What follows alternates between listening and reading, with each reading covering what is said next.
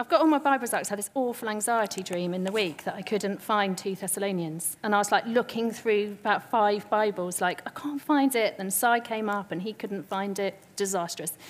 So I've, I've had it ready open. Um, so I'm Anna. Uh, I'm married to Si. I'm on the leadership team here.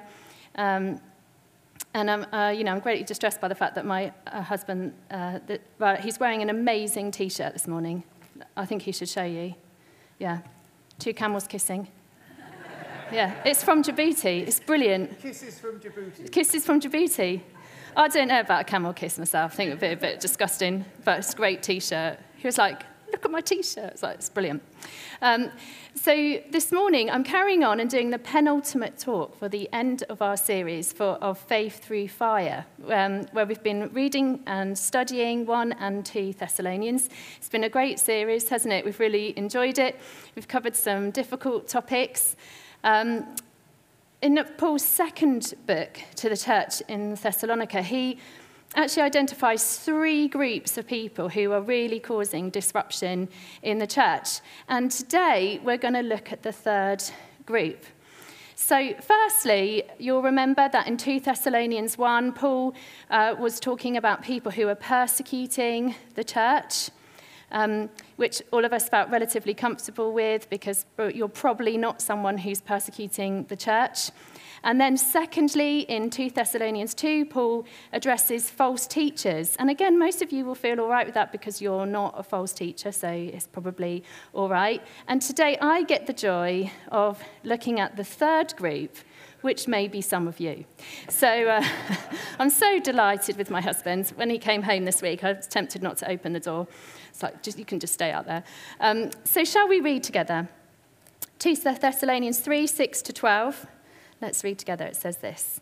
We're going to read it in two versions, actually, because it's quite a short bit, so we're going to read it twice. It says, Now we command you, brothers, in the name of our Lord Jesus Christ, that you keep away from any brother who is walking in idleness and not in accord with the tradition that you receive from us. For you yourselves know that you ought to imitate us, because we were not idle when we were with you, nor did we eat anyone's bread without paying for it. But with toil and labor, we work night and day, that we might not be a burden to any of you. It was not because we did not have that right, but to give you in ourselves an example to imitate. For even when we were with you, we would give you this command If anyone is not willing to, uh, um, to work, let him not eat.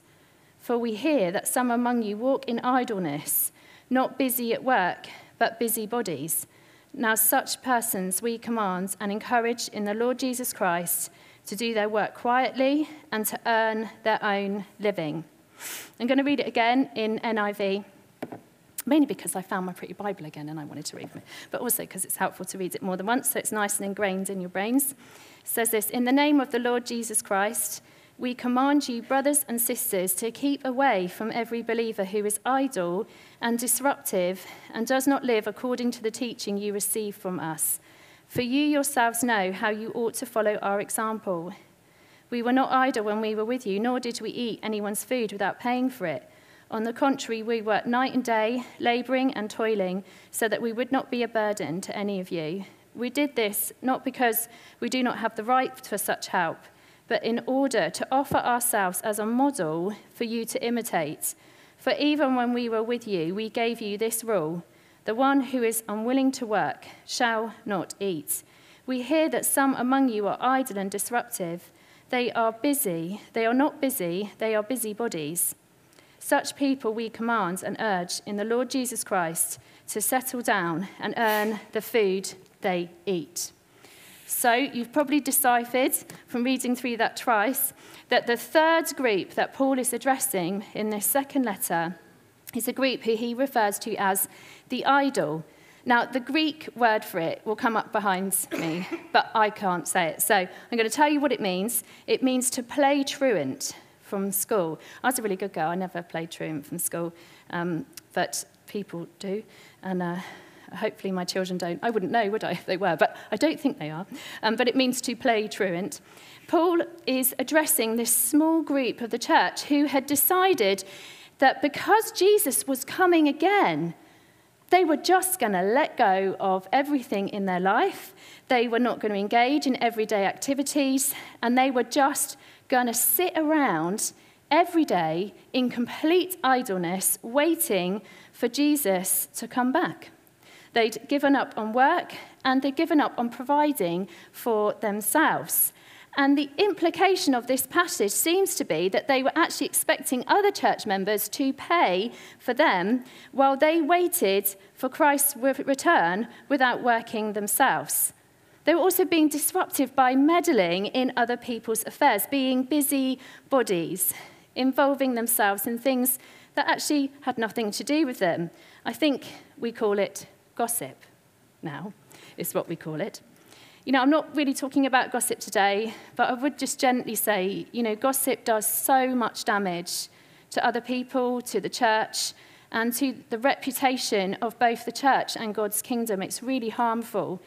But you know, when we're busy with our own everyday lives, when we're looking after our families, looking after the people around us, we don't have time to be meddling in other people's affairs or talking badly about other people or other churches or other believers.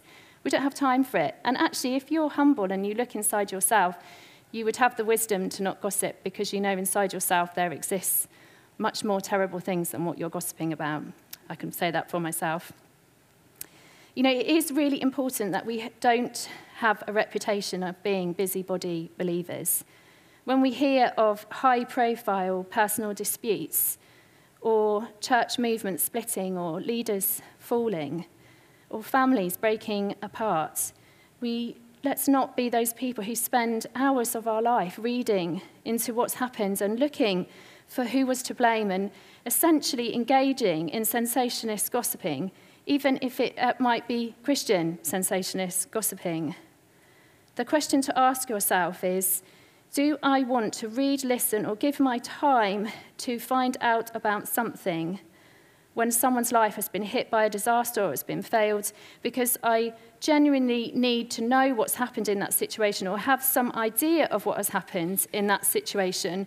Or do I actually just want a, to spend a little bit of time indulging in judgment and self righteousness? Because essentially, that's why we all like gossip, makes you feel better about yourself.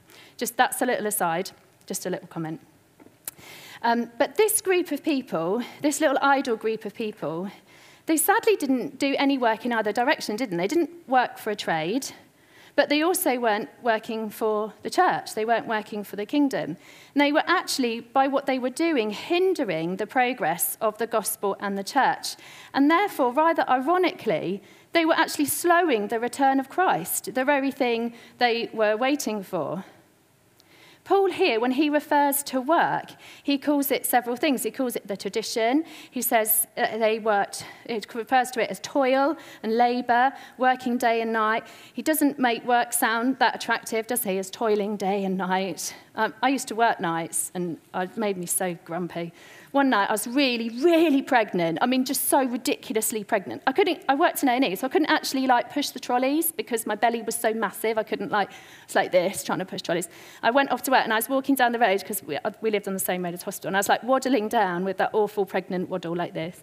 I was crying as I walked down the road. I'm so tired, I don't want to go. So I was like, nobody wants to go to work, Anna. We need the money, get to work. so full of compassion. And my waters broke the next day day. I just want to say that, actually, publicly, that my waters did, but I did know I shouldn't be going to work that day. But what does Paul actually mean when he's talking about work and when he's talking about idleness? Because I can see some people are a bit panicked. Am I in the idle category? I'm not sure. But Calvin, who was a theologian in the 16th century, a very long time ago, but actually his description of one that works is really, really helpful. He says this Anyone who benefits human society by industry either by ruling his family, administering public or private business, giving counsel, teaching, or in any other way, is not to be regarded as having no occupation. So, that definition is so helpful because it helps us to understand that when Paul's talking about work, he's not just talking about paid employment. For some of us, it is paid employment. For others, it might be that you're a parent who chooses to stay at home and raise your children. You are definitely benefiting human society. It may be that you're someone who's staying at home caring for your family members. You might be caring for an unwell spouse or parent or aunt or disabled adults in the family. You're not being paid for it, but actually that is your work. It may be that you're retired, but that actually you serve the church and your local community through helping out at various groups which benefit both the kingdom and the community.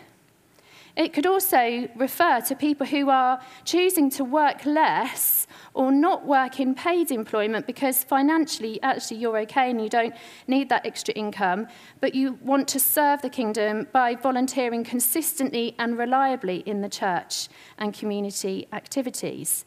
So, do you get the point that I'm making that it's not just paid employment? You know, Paul represents a really multi stage solution to this group of people I think Paul was quite a strategic thinker, wasn't he? Like when you read his books, you can see he's, he's a logical thinker. So he, he gives us some stages. So the first stage, Paul um, Si talked about last week, and that's that Paul, he expressed his confidence in the church. He reminded them of God's faithfulness and protection so that they didn't become fearful. Then Paul goes on to handle the problem of the idle in a, in a few ways. So, should we look at those together?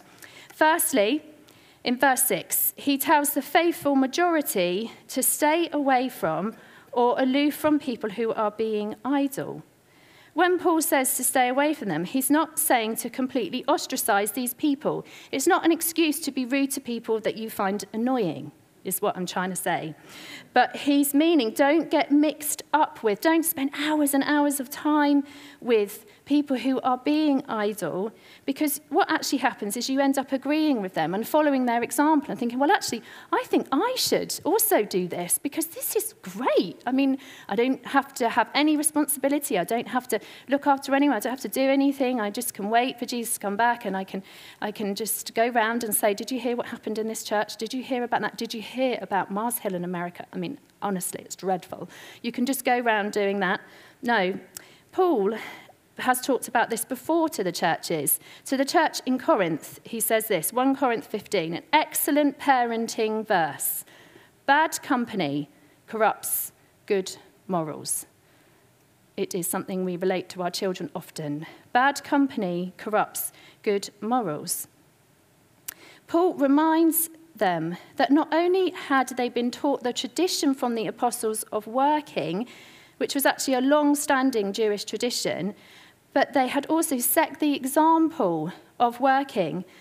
Paul and those who were with him when they'd come to spread the gospel in the city had worked day and night, so that even though they could have called upon the church to provide for them, they were spreading the gospel, and as Jesus had said to his disciples in Matthew 10:10, they could have asked for people to look after them.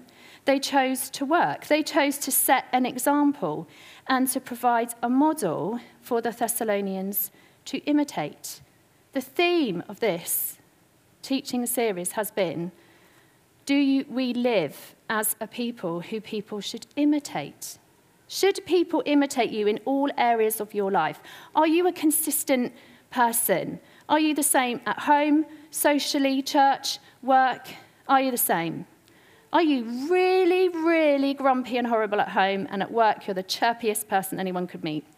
That's a good question. I ask myself it frequently. Um, um, well, depends what day you get me. Secondly, Paul then goes on to address the disobedient minority, this little group of people, this group who were not working. They were just hanging around waiting for Jesus to do, not Jesus to come back, not doing anything, not working for the kingdom, not working in employment. And he encourages them and commands them in Christ. Christ, the anointed one, who's the savior of the church and has the capacity and right to issue commands, he commands them settle down, get a job, stop meddling, earn a living, and follow the example of Paul and the scripture to work. So, why is Paul so adamant that we should work? Why is it so important? Does it really matter in our society? You, we have the benefit system, so, so you will eat. You will eat. So, why should we work? What's the point of it? Paul gives the church this really interesting little saying. In 2 Thessalonians 3, verse 10, he says this If anyone is not willing to work, let him not eat. It's thought to be a phrase that was used, and it was like a little um, proverb or saying. You'll notice here, though, with this phrase, that Paul is saying anyone who is not willing. He's not addressing those who are unable to work, people who are unable to work because of poor physical or mental health, who are unable to find employment. He's not addressing those people. And today, if you fit into that category of someone who is unable to work, don't feel condemned and don't think, oh, this doesn't apply to me in any way. Actually, you will find yourself in situations and with people that lots of other people will not find themselves with. God's given you a sphere of influence, even in your illness, God has given you that. The principle here that Paul is getting across is about our will and our heart attitude. If we can work, we should work in some capacity. It might not be paid employment, like I said. It might be you don't need the finance from it or you're retired. So you actually choose to do more voluntary work, serving the kingdom through serving the church and the community around us. The principle here is that it is good to work when we are able. For some people, that might mean you can only do two or three hours a week. That's okay. It might mean you can only work school hours because you're a single parent raising your children by yourself. That's okay. It might be that actually, because of your nature of illness or because of your mental health, you can volunteer to do things where actually it's not a pressure on you. But either way, our heart attitude should be that we are willing to work when we are able.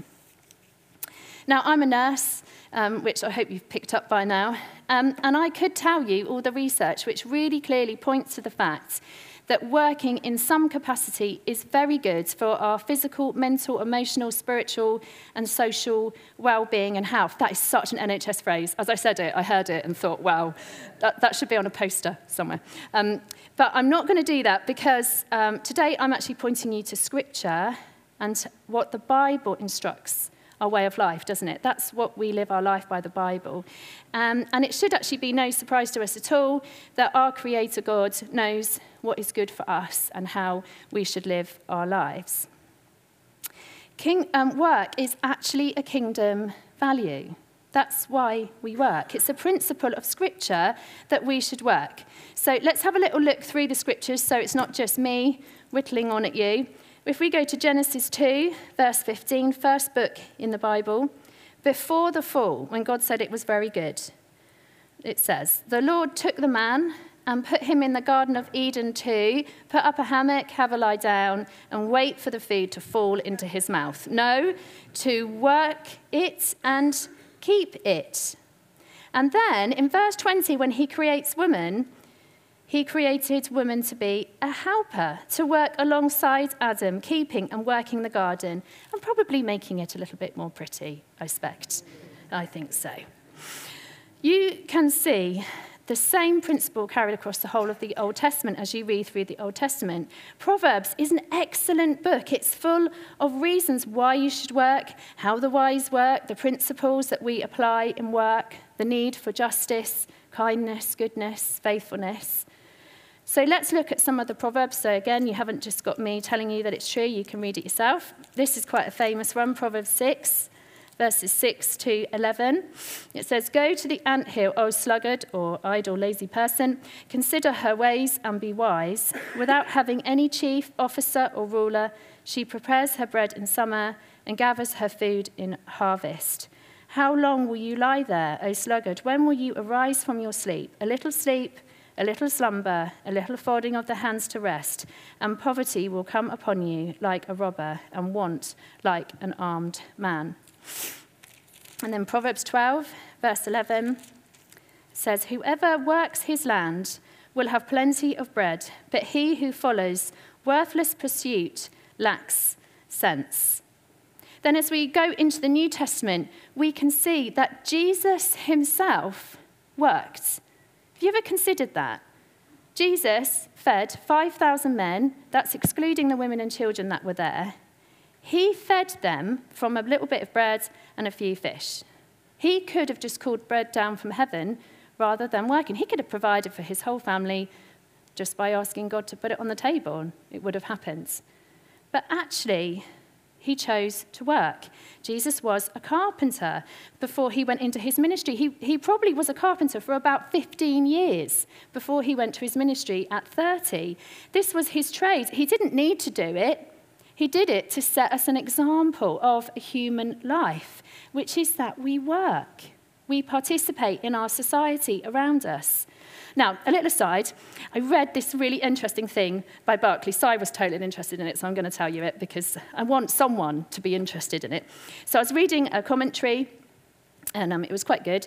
But he, um, in this book, Barclay claims that there's a legend. It's not fact. It's not in the Bible. It's just a legend. It's very interesting, but it's just a legend. So I don't know whether it's true or not. I really want it to be true, but it might not be.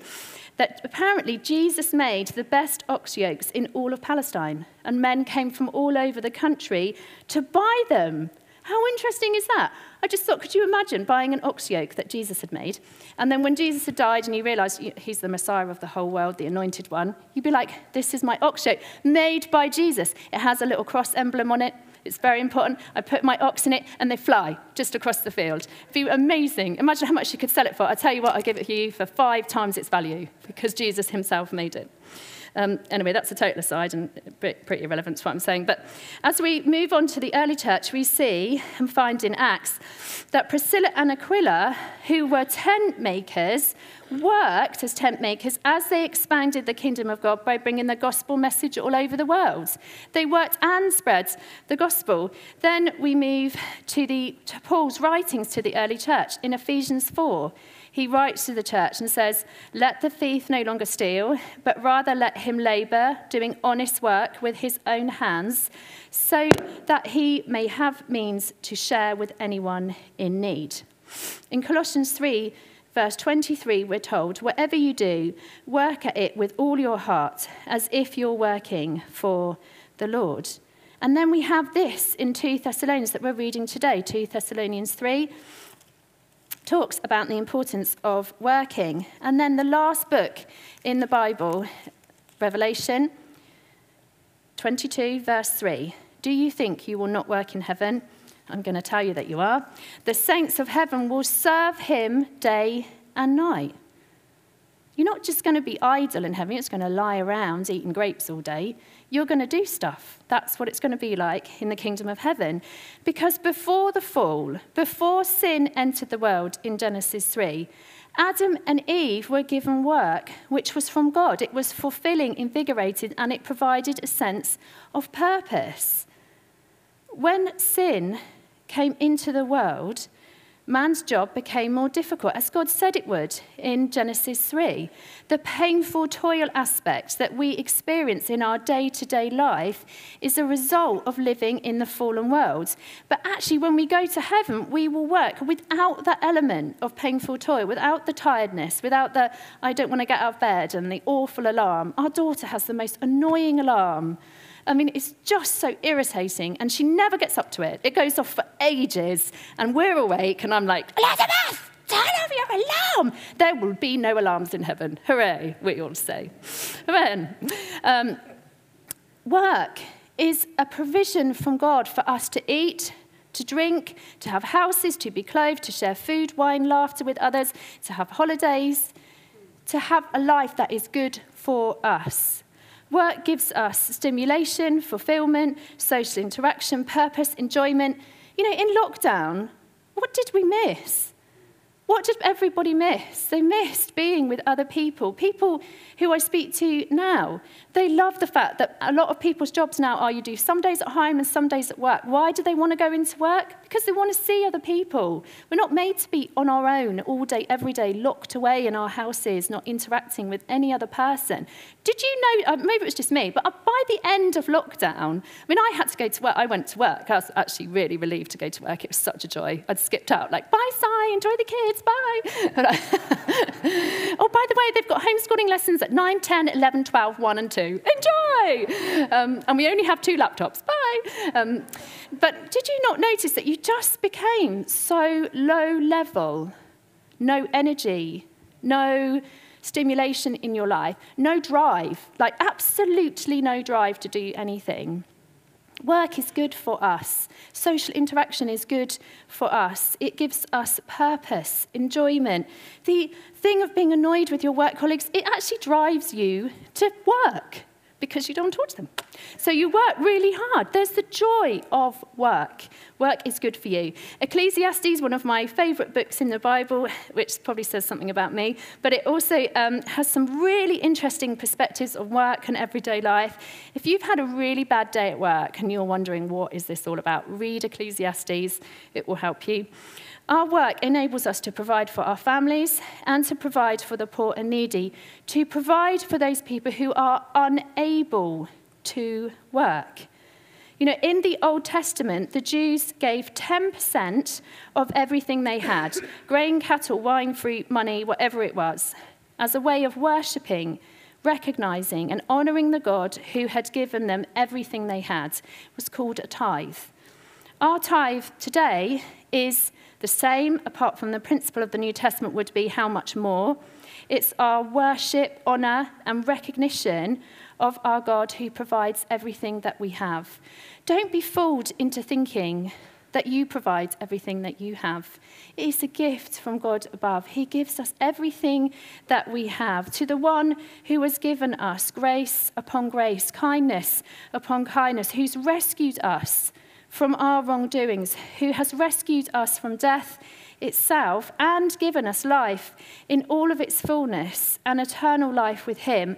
Out of the overflow of our salvation, that's what we give from. It's an overflow of what has happened in your life. We give to the one who's given us everything we have. And the amazing thing is, is that God rewards you for giving back to him what's already his. It's incredible, isn't it? There's that proverb that says, He who lends to the poor gives to God. I mean, how ridiculous is that? How on earth can you give anything back to God when we give to the poor? That's how God sees your giving. It's such a gift to be able to do that. When you're feeling miserable at work, you remind yourself that your tithe is going to extend the kingdom. You might think what you're doing is insignificant, but actually, the money you're giving is extending the kingdom. It's so important. Anyway, I'll bang on about it too long, so I'll move on. The second thing that Paul tells them to do and that he shows us is that work is important because it stops us being busybodies and causes us to be busy for the kingdom. When we're working, we are busy bringing kingdom values to our workplaces and to our spheres of influence. And we're busy serving Him through the church as well. Christians should be the very best workers. You know, work doesn't give us our identity, but it allows us to demonstrate our identity as the beloved of God. It's your opportunity to show your identity. A Christian is known by their fruits. Jesus said, By your fruits they shall know you. Well, these fruits should be displayed in our workplaces. Christian workers should be the most ethical, reliable, and conscientious workers. Is that how your boss would describe you or your other colleagues? Is that your definition of yourself when you're in your workplace? We don't take what's not ours, because nobody will notice. We don't call in sick when we're well. I went into work on Monday. I think they would have preferred that I didn't snotted on everybody. I did ask for a lot of sympathy, to be fair. I was constantly like, I've got a cold. It's a terrible cold. It's so bad. But, you know, you go into work if you can. We work hard and we work well. And as the passage in Colossians said, we work as if we're working for the Lord in our workplace.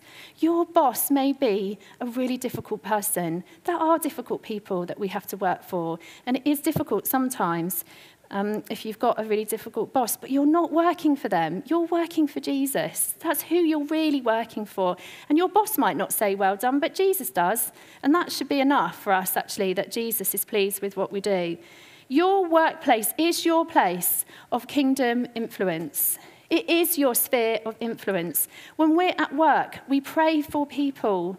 People should know that you are a believer. believer.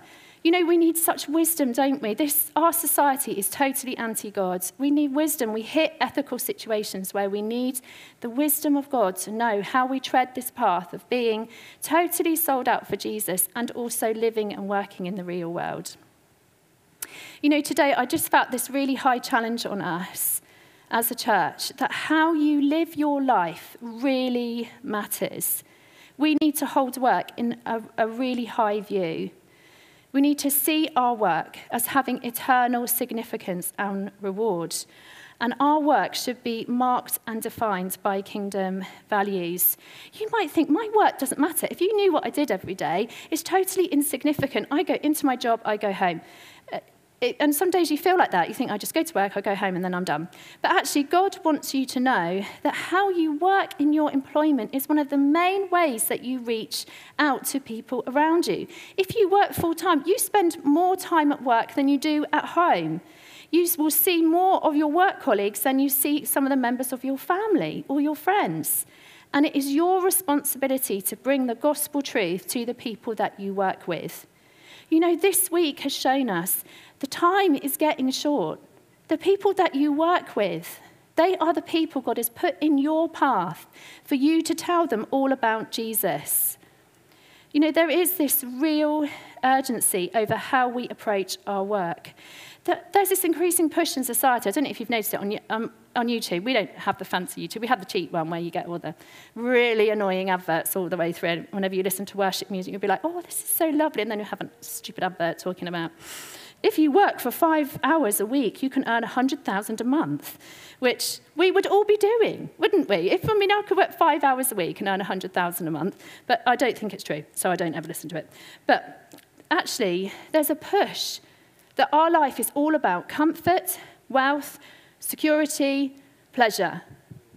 But actually, the kingdom of heaven is the other way round. Jesus came not to be served, but to serve.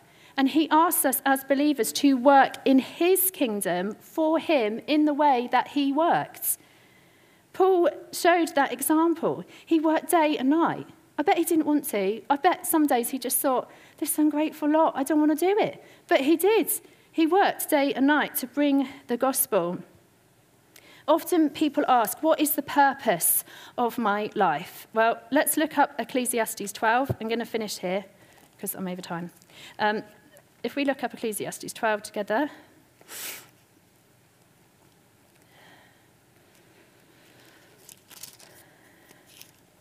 I don't know, I just felt there's some people here that this week you've been asking, what is the purpose of my life? What am I doing?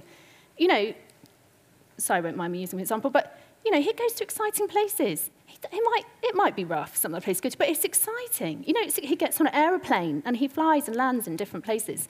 On Monday, I had to ring my, are the children at work? Yes. Are the children in breakfast club? Good. Okay, now I'm going to go to work. You do a day at work, you come home and think, what was that about? What's the purpose of all this stuff that I'm doing? This is your purpose in life as a believer. It says this The end of the matter. Ecclesiastes is like this like philosophical book asking all about what's the meaning of life, all the weird stuff that happens in life that you just think, what is that about? But this is his conclusion. The end of the matter. All has been heard. Fear God and keep his commandments, for this is the whole duty of man. For God will bring every deed into judgment with every secret thing, whether good or evil. So you know what the purpose of your life is. The purpose of your life. Fear God, keep his commands, and live in a way that when everything that's hidden is brought out into the light, you are not going to be ashamed. That's your calling as a believer, and it's a high calling. And what was the last command? that Jesus gave his church. The last command that Jesus gave us was go and make disciples of all nations, baptizing them in the name of the Holy Spirit and making disciples to the very ends of the earth. That's the command that you're living. And the place that you do that is in your everyday life, in your workplace, that's your place. That's your place that God has given you with the people that He wants you to bring into His kingdom. I'm going to ask the worship groups come up. Um, and just going to ask everyone to stand if that's all right.